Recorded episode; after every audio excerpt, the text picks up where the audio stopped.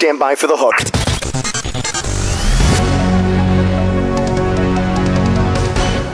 Welcome to The Hook with Katie Kempner, Vice President of Agency Communications at Crispin Porter and Bogusky, the most awarded advertising agency in the world. Every Tuesday at the intersection of advertising and PR, The Hook, where Katie talks with advertising visionaries, top journalists, cutting edge creatives, authors, and PR gurus. Hear what these industry insiders have to say about the changing landscape of advertising and PR today. Now, here's your host, Katie Kempner.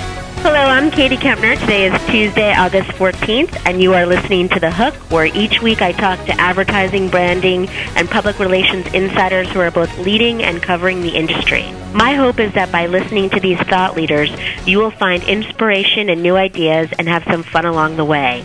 So today's show is the first with my new half an hour format. It seems that, and it's certainly not a surprise to me or anyone at Webmaster, that people prefer to listen to the show as a podcast, and a half an hour makes more sense. So Shehecheyanu, which is a word that my grandfather used to say whenever you were doing something new for the first time. There you have it. I hope you enjoy it. Half an hour. My guest today, who actually we probably need, we'll have to have her back now that it's a half an hour show because she has so much to talk about. She's been a friend of mine for many years. She's a super cool person. Here's a little bit about her before I introduce her. Samantha DiGennaro is the founder and president of DiGennaro Communications.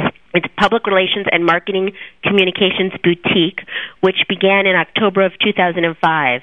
During its first 15 months, the consultancy has yielded quantifiable and qualifiable business to business results for various advertising, media, marketing, entertainment production, and digital clients, ranging from award winning creative boutiques to emerging content providers to global ad agencies.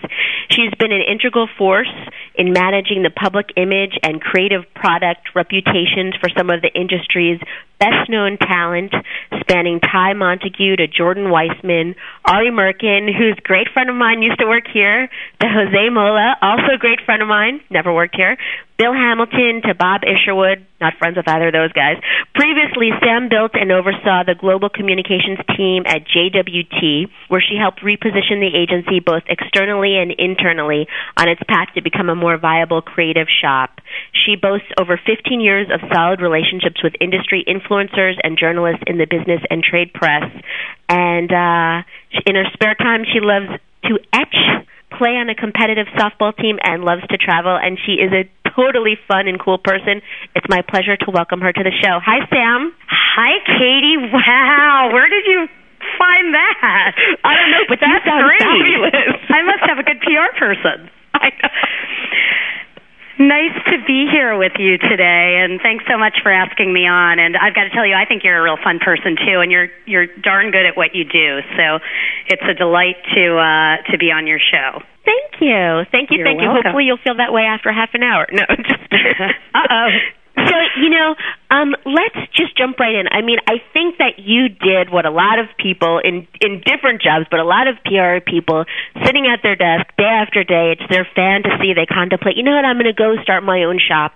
But it really is so difficult. I mean, how did you go about, you know, what what made you decide to do it? And I mean, that's probably obvious. How did you actually make it happen? Yeah, you know, it was a bit of a risk and uh a risk that I feel has has yielded wonderful reward for me almost 2 years since I started. Um, I had been for many years sort of in big ad agencies, either in or running the corporate communications team. And I think after a while, while I loved big agency life, I just felt like there was more out there to explore. There are so many wonderful agencies ranging from the coolest creative boutiques to agencies that are more uh, planning specific uh, to all sorts of different, I should say, advertising, media, marketing, entertainment type companies, and just felt like I really wanted to work with uh, a, a broader range of company and took the risk to leave a, a really nice job at JWT and uh, was lucky enough to have opened up with two clients, Zenith Optimedia and SS&K, one of Mhm. which, uh, the former of which is a global media buying, planning, uh, company, and the latter of which is a really cool mid-sized independent agency based here in New York with offices all over the US.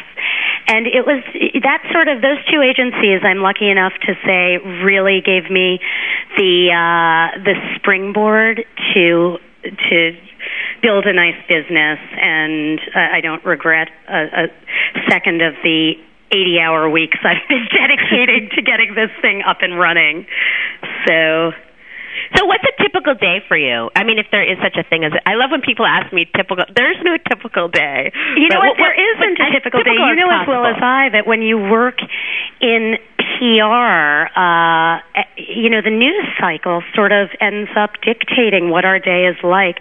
Every night, I write myself a to-do list of all of the things I need to accomplish the next day, and what ends up happening as the day begins is, you know, whatever crisis du jour emerges or whatever call I happen to receive from a reporter who's breaking a piece of news or news that's leaking or whatever that that sort of spins and spins my day off in a number of what could be a number of different directions. Um, what could a typical day be like? It could range from making proactive press calls to try to publicize news going on at any one of my clients uh, to sitting and compare doing sort of competitive analyses and surveys of websites, marketing communications materials, presentation materials, etc. for various you know, industry competitors to offer one of my clients strategic recommendations on their marketing and communications materials. It could be pitching a client for a speaking engagement at a major conference. Could be managing a crisis, a totally unforeseen crisis. And I'm sure you know as well as I that the uh, the the day to day job of a, a public relations practitioner is never what one expects it to be. Yeah, that's what I love about it actually, you know, because I mean if I had if I had to go to work and knew I was doing the same thing all day long, I don't think I could handle it. That's you know what? I, I've got to tell you the truth. That's the very thing I love and what I'm realizing about being self-employed and having such a, a range of wonderful different types of clients all under sort of one marketing communications blanket, but all sorts of different clients in that blanket there are different challenges and different uh, scope of work and just different opportunities with each client, and it keeps the days really fresh and really exciting for me. And it also helps me to find, continue to fine tune uh, my skills and really, uh, you know, build tailored programs for each of the clients. Well, let's talk about one of one of your skills, which I know is, you know, dealing with journalists, and you have great great uh, relationships with journalists. Um, what do you think? What do you think is one of the is the best way to get a journalist interested in a story? You know, I truly believe that this is a relationship business, and this is a business that requires a lot of face time and personal one on one time. What I'm noticing, I, I've got a great, great team in the office uh, that I'm very pleased with, but what I've noticed through a number of interns that we've taken in and then maybe not made offers to is that there's a new generation of people out there who sort of mask themselves behind the internet. They're afraid to pick up a phone. They're afraid to go out to a meeting. I don't know if they're afraid. They just haven't been socialized in the same way that someone of your or my generation, we're the old fogies now, Katie, but they, they haven't been socialized in the same way, and they really mask a lot of what they do behind IM, chat, emails, etc. Well, you know, a huge amount of the business that I do is over the uh, over email and and online. I also am a huge proponent of keeping the personal relationships going and pitching a journalist isn't necessarily about putting together a pitch letter and you know putting 12 proof points and five PowerPoint decks and three bios into some big mass email and pushing it out and then waiting two days like the old formula said and starting to follow up. It's entirely different. It's about picking up the phone to a reporter that you've known for the past 15, 16 years and saying, hey, I've got a story I really need you to uh, to consider, and here's why. And you you work on the relationship. I'm not about the hard sell. I, I truly, and I think, and I think this is true of you as well. Though I won't presume to know exactly what your style is. I think you know, in this industry, which is a pretty niche specific industry, mm-hmm. we know as PR people, as PR professionals, what a good story is and what a, a story that and an agency may think is a big story, but that we know won't necessarily sell into a reporter or into that reporter's editor. We can gauge the difference. And I think, you know, integrity of name has been a big, big operating uh, value, you know, a huge core value for me. My name mm-hmm. is very important to me. My good name is very important to me. I'm not going to pitch BS to a journalist. So I keep very honest with my clients, and if there's a story about you know, the new internal training program that they're sending all their interns through that they think could be on the front page of Ad Age. you know, I, I'm going to be pretty honest with my clients about the fact that that's not typically what sells to the front page of Ad Age, but likewise, I am not going to pitch Ad Age unless I really think that we've got a well put together, substantiated uh, pitch. So to go back to your original question, I know uh, uh, this is sort of a long-winded answer. No, but I, uh, I, I determine whether I think that there is a viable story idea, whether it's more of a feature-driven, trend-driven type piece, or, or you know some hard news, and then I pick up the phone and I make a phone call, and if I need to follow up on the phone call in writing with a little bit of a pitch, you know, a few proof points. That's all good and fine, but I'm not a huge fan of the big, lengthy, traditional pitch letters that sound formulaic and sound and sound really sort of cookie cutter.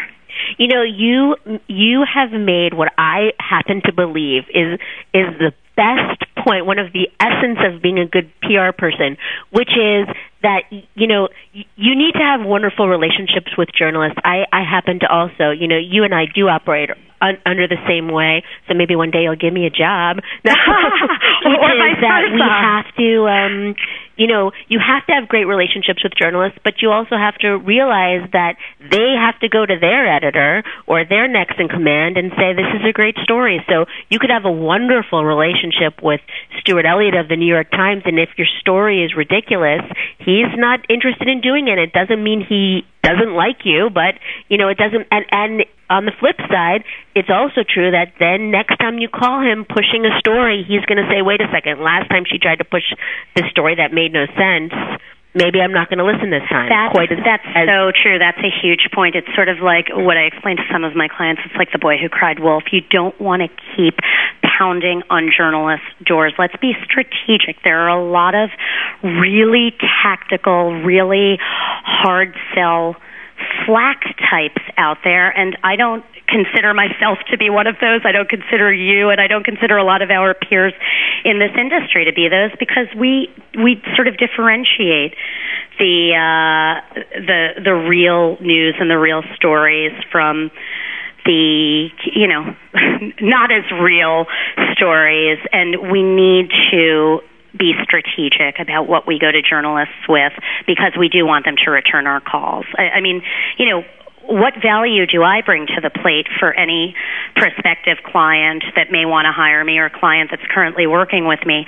I have good enough relationships with those journalists that they do answer my calls. And if I've got a client in crisis, they will hear out our side of the story. It's not like banging on a door of some journalist you've never spoken to before. Or if I've got a client with a big story, they will hear it out and uh, and and possibly bring it up the ladder to their editors. But that's because I slash we've spent a, lo- a number of years not going to them with every pitch that comes across our desks and every pitch that comes our way. There's only a certain number of times a journalist is going to write the big positive story about any one company. I mean, uh, actually, I will say, if anything, Katie, your agency, Crispin, is is the anomaly. You guys have had for years now such a, a wonderful flow and trickle of news, and you know, no matter where anybody looks, they're reading about Crispin, and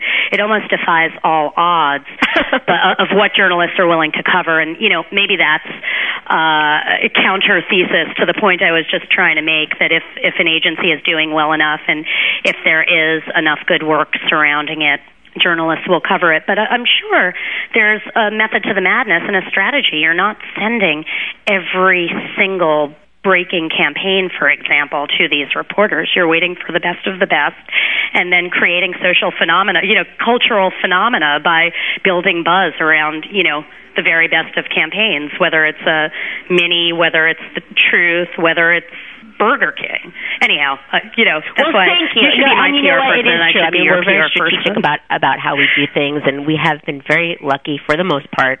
And uh, you know what? Let's take a quick break, and when we come back, I want to talk to you about something uh, that we sort of were about to touch on, or I thought so, about the internet and blogging. And we'll be back right after this. Sit tight and don't move. The Hook will be back after this short break. Hey, what are you reading? Revenue Magazine. It keeps me up to date on everything in performance marketing. Yeah, I get all my information online. I don't see a computer next to your boogie board there. Well, I've got a regular magazine here. Revenue Magazine is the only hard copy magazine that covers affiliate marketing techniques, search technologies, online fraud prevention, and interactive advertising, branding, and marketing. My magazine's got pictures. Revenue Magazine has everything for online marketers, affiliates, merchants, agencies, and networks. And you can read previous issues, blogs, and more at revenuetoday.com. Wow, mine's got a centerfold. Revenue Magazine, the performance marketing standard. For more information, go to revenuetoday.com.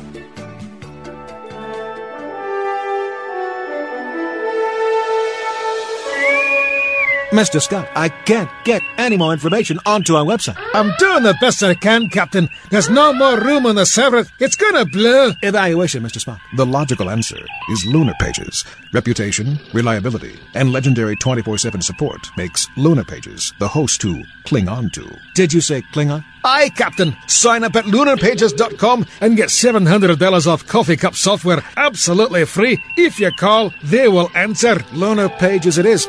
Beam us aboard, Mr. Scott. For out of this world web hosting, Lunar rocks. Sign up for web hosting with lunarpages.com and use coupon code LUNATICS to get $28 off. Faster than a speeding bullet, it's the super way to pay. It's Fast Transact. Fast Transact is the safe, secure, and fast way to process credit cards, online checks, and gift cards. Find multiple payment gateway and merchant account options to keep your costs down and sales up, up, and away. You can build your business empire in a single bound while Fast Transact fights the never ending battle to keep payment processing safe and secure. Your quest for an e-commerce solution has found its final destination. Fly over to fasttransact.com today. Has anyone seen Brian? He needs to do blog buzz. Oh my god!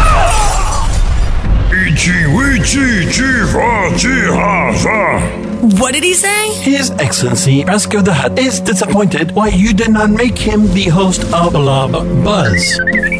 But the name of the show is Blog Buzz. Oh. Kitsitsa Basi Fasi Ha Ha. His Excellency will be leaving now. Blog Buzz on demand five times a week, only on WebmasterRadio.fm. Don't get caught in a web of confusion. Learn the ropes on WebmasterRadio.fm. We're everywhere. Now back to The Hook, The intersection of advertising and PR. only on WebmasterRadio.fm. Now, here's your host. Welcome back. I'm Katie Kempner, and I am talking to my friend Sam DiGennaro, founder and president of DiGennaro Communications. Hello, Sam. Hi there, Katie. How are you? Good, good, good. So we were talking right before the break about how we're almost really from a different generation at this point to, to the new people going into into PR and how we, you know, when when you and I started out in PR, email was, you know, didn't exist. Exactly. I mean, when I first started out, we didn't have email. You know, I've been doing this for 12 years now, and then we had it internally, and but uh, so everything was so much more on the phone and in person, and it's less and less. And yet, so many people are getting their news in in different ways. I want to know how you counsel your clients in terms of dealing with the internet and dealing with blogs and you know how much time you spend uh, with online stuff these days. Yep, there's no one answer. There's not one sort of key strategic recommendation about the internet or the blogosphere or electronic media that is applicable to every single client. So it really, you know, my counsel to clients depends upon what their specific business goals and objectives are and how our PR plan and strategy aligns with their business goals and objectives. That mm-hmm. said, people are consuming their news online now more than they ever have before to date, and it, that you know that's only going to increase moving forward. I think that uh, there are a lot of people out there that are still a little bit myopic in thinking that they need to see their photo or their name or their quote or their headline in print. I'm a traditionalist and I still carry around my newspapers and my magazines and I do a lot of paper based reading. Mm-hmm. So, and I don't think these newspapers are going away anytime in the immediate future. So, um, I will say that, yeah, every once in a while there is a need to be in print. That said, you know, internet, blogosphere, electronic media, et cetera, that's a growing, growing audience. That's a growing uh, medium, I should say. And I think that clients and agencies, companies, CEOs, C-level executives who have enough prescience to realize that the more they can root themselves in electronic media, the more relationships they can build with reporters covering, um, you know, the the dot com edition or the electronic edition or the uh, pushed electronic newsletter product, etc., the better it will be for their for their own buzz and visibility moving forward. Not to mention that the World Wide Web is precisely what its name says, worldwide. It gives you instant globality. It gives you instant pass along effect. And now with all of, I have one client, uh, Digitas, that was in the New York Times last week. We had a wonderful story on the front page of the business section. Oh yeah, that was fantastic. Found out that that, that story had the most, it, it ended up on the New York Times' most emailed list of the day. It was the number one most emailed story wow. that day. I don't know if I explained that very well, but long story short, the additional buzz, additional arms and legs, and just the additional mileage uh, that Digitas received from the pass along of that story, not to mention what has unfolded in the blogosphere over the past six business days since that story broke. Um, 90% of which is really interesting open dialogue and open banter um, d- surrounding a few of the points that were made in this story. This is all very, very positive for clients, and I do feel that, you know, the the couple of negative comments. There will always be negative comments in the blogosphere.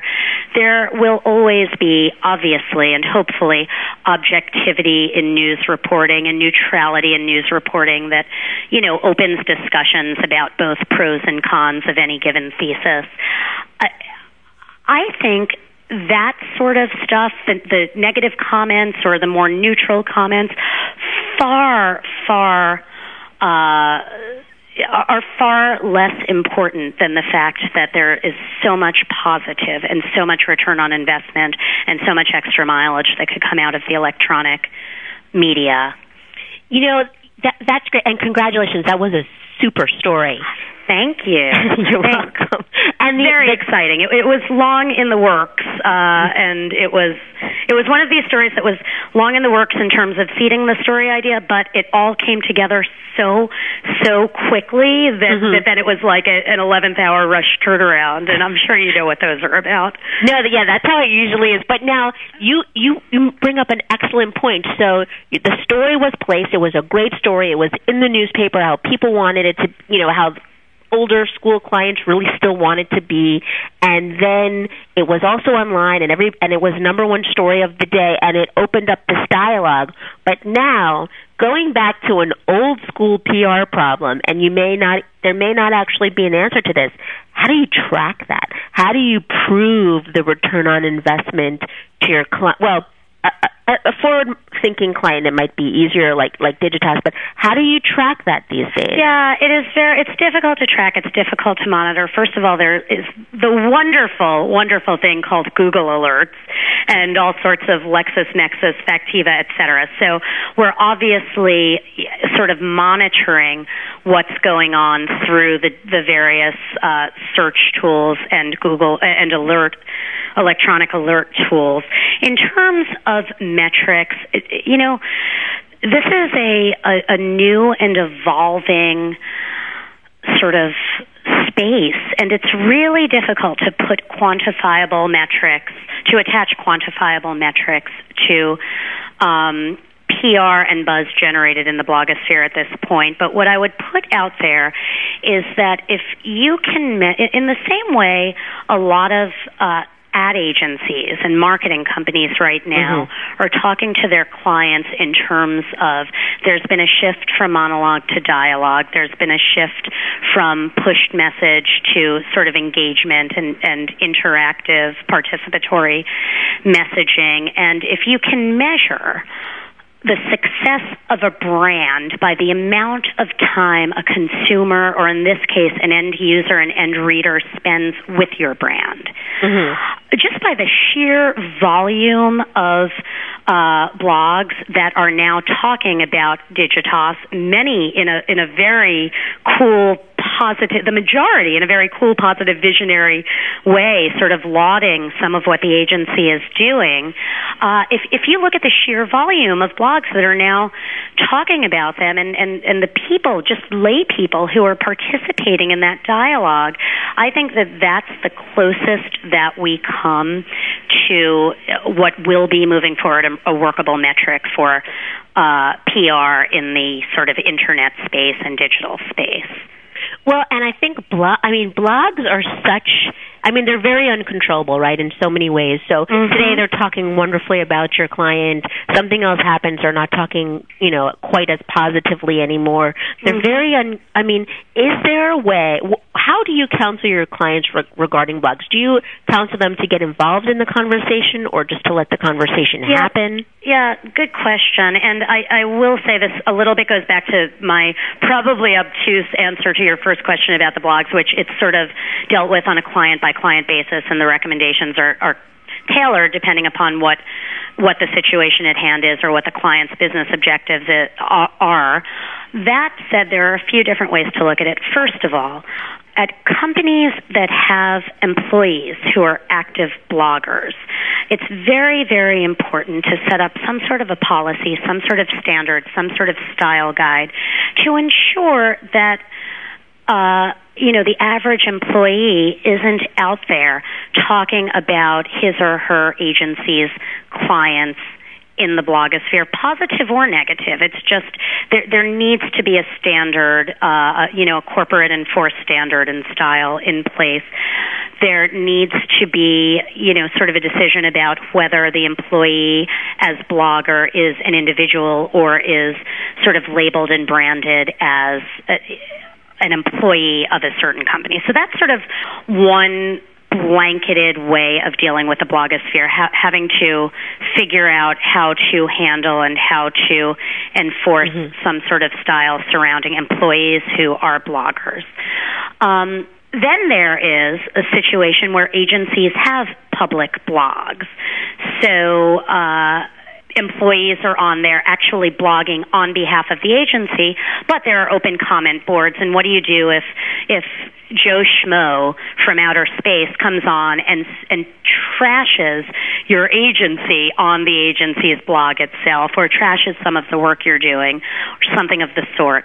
I think you know in situations like that, you really need to. I am not a, a believer in censorship. I just don't believe censorship is right. I think that at the point that any company agrees to do to doing a blog, it needs to be aware of the risk, you know, of, of possible reputation damage that is involved in opening up a, a free forum. But I also think that in this day and age, um, consumer controlled, consumer generated messaging, media, etc., um, clients who aren't willing to take that risk are operating from a little bit of a fear-based position. Mm-hmm. Uh, so in a situation like that, you you know need to deal with that on on a, a in an ad hoc fashion. The other situation is what if just general blogs, whether they're marketing industry blogs, whether they're verticals, whether they're even just general public lifestyle type blogs, are talking about uh, the work or, or the product, a consumer product that, that an agency represents, and are talking about it in a negative fashion.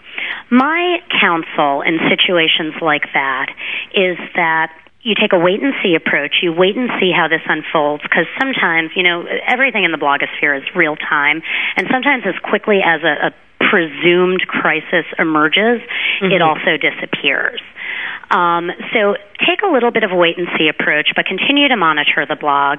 And I am a firm believer that people need to be accountable for their words, and there is too much masking behind pseudonyms, first names, fake names, etc., that goes on in the blogosphere right now. And I think what a, a company, whether it's a a marketer, whether it's an agency, whether you know, it, whatever the company is, I think what they really need to do if people are out there, consumers are out there trashing their products, is in a lot of cases, not all, but a lot of cases, go on there as yourself, as you know, John Smith, uh, head of Procter and Gamble uh, oral care division and and lay out your point of view. I really think you know there's something nice about being proactive uh, and and forthcoming and not masking yourself behind a pseudonym. There are a lot of companies out there that hire PR agencies to work specifically in the blogosphere and to like post on comment boards under pseudonyms and and to post you know a range of positive responses to a, a consumer product for example. And i just I, I don't know i'm i'm not a firm believer in that. I think honesty and like sort of above the table tactics are the real way to go, especially in, in a medium that's so emerging and that will probably only become more complex as we move forward. Well, look at what happened to the CEO of Whole Foods that was doing that for so many years. Yeah, yeah, bad news. And I do have to say, I just had an agency where we ended up in not a real crisis, but a bit of a mini crisis where there's a site linked to or related to Media Bistro that is called Agency Spy, and there are a bunch of no-name spies, so to speak, who have uh, direct lines to a lot of disgruntled employees who are bad mouthing their former agencies. And I had a, had a situation where one of my clients was bad mouthed. I, I really thought inappropriately, sort of personal affront, just uh, sort of lowest common denominator way of dealing. And long story short, we took a wait and see approach and some dialogue unfolded. And finally, we got to the point where we decided that there's a particular employee at this agency who's fa- fairly well known in the industry.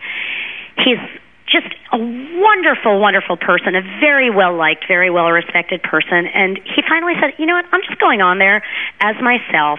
I'm going to tell my side of the story because my agency rocks and I'm not going to let these others stand in the way, uh, you know, of telling the truth. Mm-hmm. And he went on as his real name and I think that it, in essence, created a newfound level of respect.